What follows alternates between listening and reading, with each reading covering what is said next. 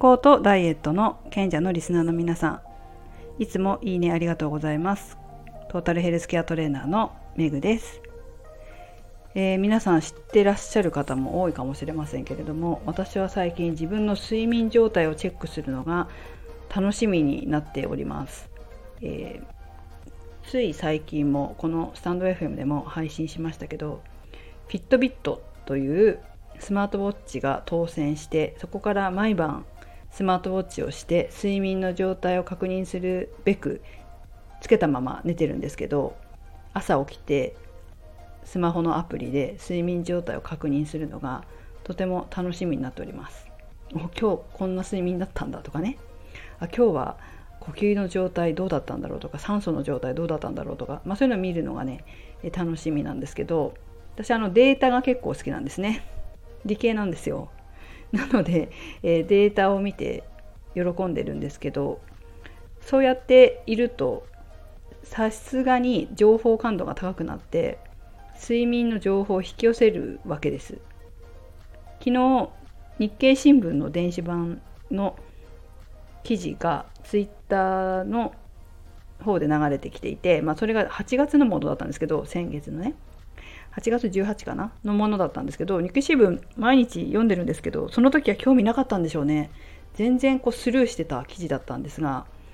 今興味があるから睡眠のことに書いてあると目を通してしまっています。でもその記事が結構面白かったんですよ。で日経新聞って普通の新聞なので、まあ、電子版といえども新聞なので購読していないと読めないんですよね。で読んだ読んでない方購読してるけど読んでない方のために URL 添付しておくので是非ご覧になってくださいっていうのと同時にまあ購読してないっていう方は、えーと、読めないと思いますので少し私の気になったところだけにはなりますが皆さんにご紹介したいと思います。この記事自体はですね全部面白かったんですよ。全部面白かったんですけどえっ、ー、とまあピックアップ3つしました。1つ目が良い睡眠の3条件2つ目がショートスリーパーは存在しない。で3つ目がスマートウォッチの睡眠記録は、まあ、正確ではない。というこの3つです。ではそれぞれをちょっと具体的に見ていきます。まず良い睡眠の3条件。これ皆さん何だと思いますか？私もねこれを知ってから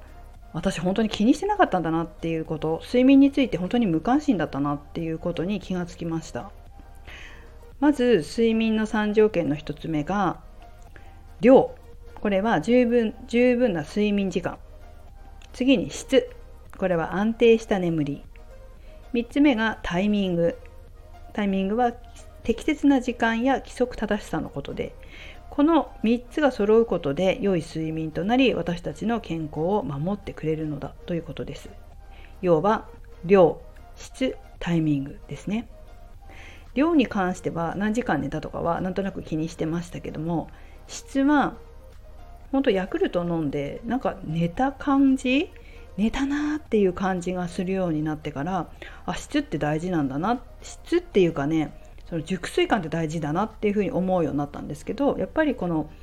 スマートウォッチをして睡眠状態を確認するようになってからあ浅い眠りこのぐらいあったんだ。深い眠りってこれぐらいだったんだ。毎日違うんだなっていうのを確認してあ質も大事なのかもしれないって思い始めたとこだっていう感じですね。だからこれまで全然意識してこなかったですね。それからタイミング。これも適切な時間や規則正しさ。まあなんとなく規則正しいのは大事だっていうのは知っているし私自身もこう寝る時間はまちまちなんですけど起きる時間って決まってるのでまあ、そこまで意識はしてなかったんですけれども確かにこうこの3つが揃うとすごくこう次の日元気というか体調がいいような気がしますね。確かにこの睡眠の3条件というのは重要かもしれません。さて、まあ、この日経新聞の中では睡眠をめぐる8つの新常識ということで、えー、8つテーマをもとに書いてあるんですけどまあ、その中でまず1つ目の新常識っていうのが6時間睡眠では実は足りてないということです。これはさっき話したさっき話したというか気になったっていうショートスリーパーのこととちょっと関わってくるんですけど私実はあの昨日自転車で出かけたってスタンド FM でも話したと思うんですけど、まあ、自転車で出かけた理由っていうのは出かけたっていうのは出張先に行ったんですけどその理由っていうのは実は財布を忘れたんですよ。で私忘れ物とかすごい多くて忘れ物だけじゃなくてなくし物も多くてですね、まあ、理由は本当に自分でその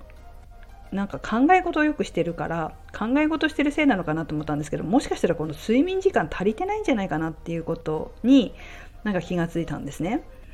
であの6時間睡眠では足りないって本当に書いてあってミスが増えるらしいんですよ。だからアメリカでは7から9時間の睡眠時間を推奨してるんだそうです。で6時間未満だったんですよ昨日も。5時間何分とかかなで結構ここ数ヶ月5時間睡眠が5時間っていうか6時間未満の睡眠が多くて確かに忘れ物とか車にあれを忘れたとかなんかスマホをどこかのトイレに忘れたとかやたら多いな多かったなって気がついたんですよ。なので私今日からっていうか昨日からこれ昨日読んだんで昨日から意識的に睡眠時間を6絶対6時間以上にしようと。7時間眠れたらいいですけどなかなか取れないかもしれない。けど6時間未満にはならないようにちょっとしてみようと思ってます。そしてまた私自分でね、え、人体実験するのが好きなので実際どうだったのかミスは減ったのか忘れ物は減ったのかっていうのを見てみたいと思います。もし自分もそうかもしれないなと思ったら是非皆さんも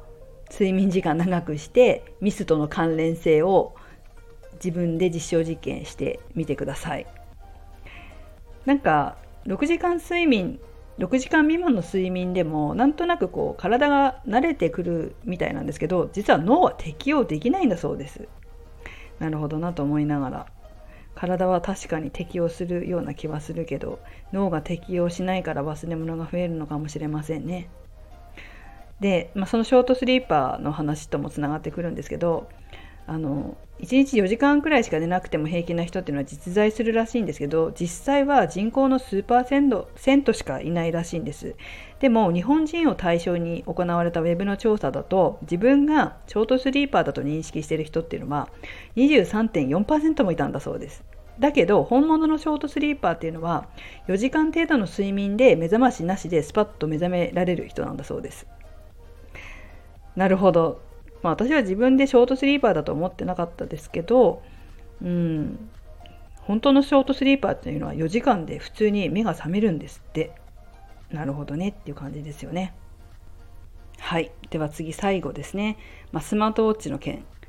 ですけれども、まあ、スマートウォッチで何を測定して睡眠状態をチェックしてるのかというと心拍数なんですよ。なので通常は睡眠のその質っていうか睡眠状態を確認するために脳波を見なければいけないんですね。だから心拍数っていうか脈拍で見ているこのスマートウォッチっていうのは正確じゃないよ。本当に正確に知りたい場合は脳波を検査しないといけないよっていうことだそうです。だからそのスマートウォッチとかのデータは参考程度にしてくださいっていうふうに書いてあったんですけど私ですねこれ思うんですけど確かに参考程度なんだけどだからこうまあ何て言うのかなじゃあやめようかとかそういうんじゃなくて活用次第だと思うんですよね何でも。これって体脂肪率も一緒じゃないですか。体脂肪率だって正確じゃないですよ。正確に測ろうと思ったらなんか大学の研究室とかに行って測んなきゃいけないと思うんだけどそんなことできないじゃないですか。でも体脂肪率も私もパーソナルとかでやってますけどちゃんとデータを取って平均値出してで平均値を週のね平均値とか月の平均値を出して追っかけていくのとそのデータと実際の体格体積、まあ、要は服がこう今まで入らなかったのが入るようになったとか緩くなったとかそういったのってやっぱ比例してるので活用次第だと思うんですよね。だから睡眠のこのウェアラブルデザイデバイス回ってないけどスマートウォッチも正確じゃないかもしれないし参考程度かもしれないけど上手に活用したいっていうふうに私は思うタイプなんですよ。スタイルスタンス。そういうスタンス取るタイプ。だってもったいないじゃん。心拍数っていうかその脈拍だって正確ではないかもしれないけれどもある程度指標とはなってるわけでしょ？でそれをこう正確じゃないからって言ってじゃあみんなやめようとかじゃなくてじゃあどういうふうに活用しようかっていうふうに考えていった方がずっと建設的だし役に立つと思いません？私は結構そういう前向きなタイプですね。相当あの間違ってるとかっていうのであれば見るのやめますけどまあある程度は指してんのかなと思ったら、まあ、活用しようかなというふうには思いますね。まあ、後々にもし不正確でもう全然ダメです。これは見てもしょうがありませんって言われたらさすがに見るのやめるかもしれませんけど、まあ、参考程度にはなるっていうのであれば私は活用したいなっていうふうに思うタイプです。はいということで、えー、睡眠についての記事を皆様にご紹介してみました。何か一つでも参考になることがあれば幸いです。はい、それではメグでした。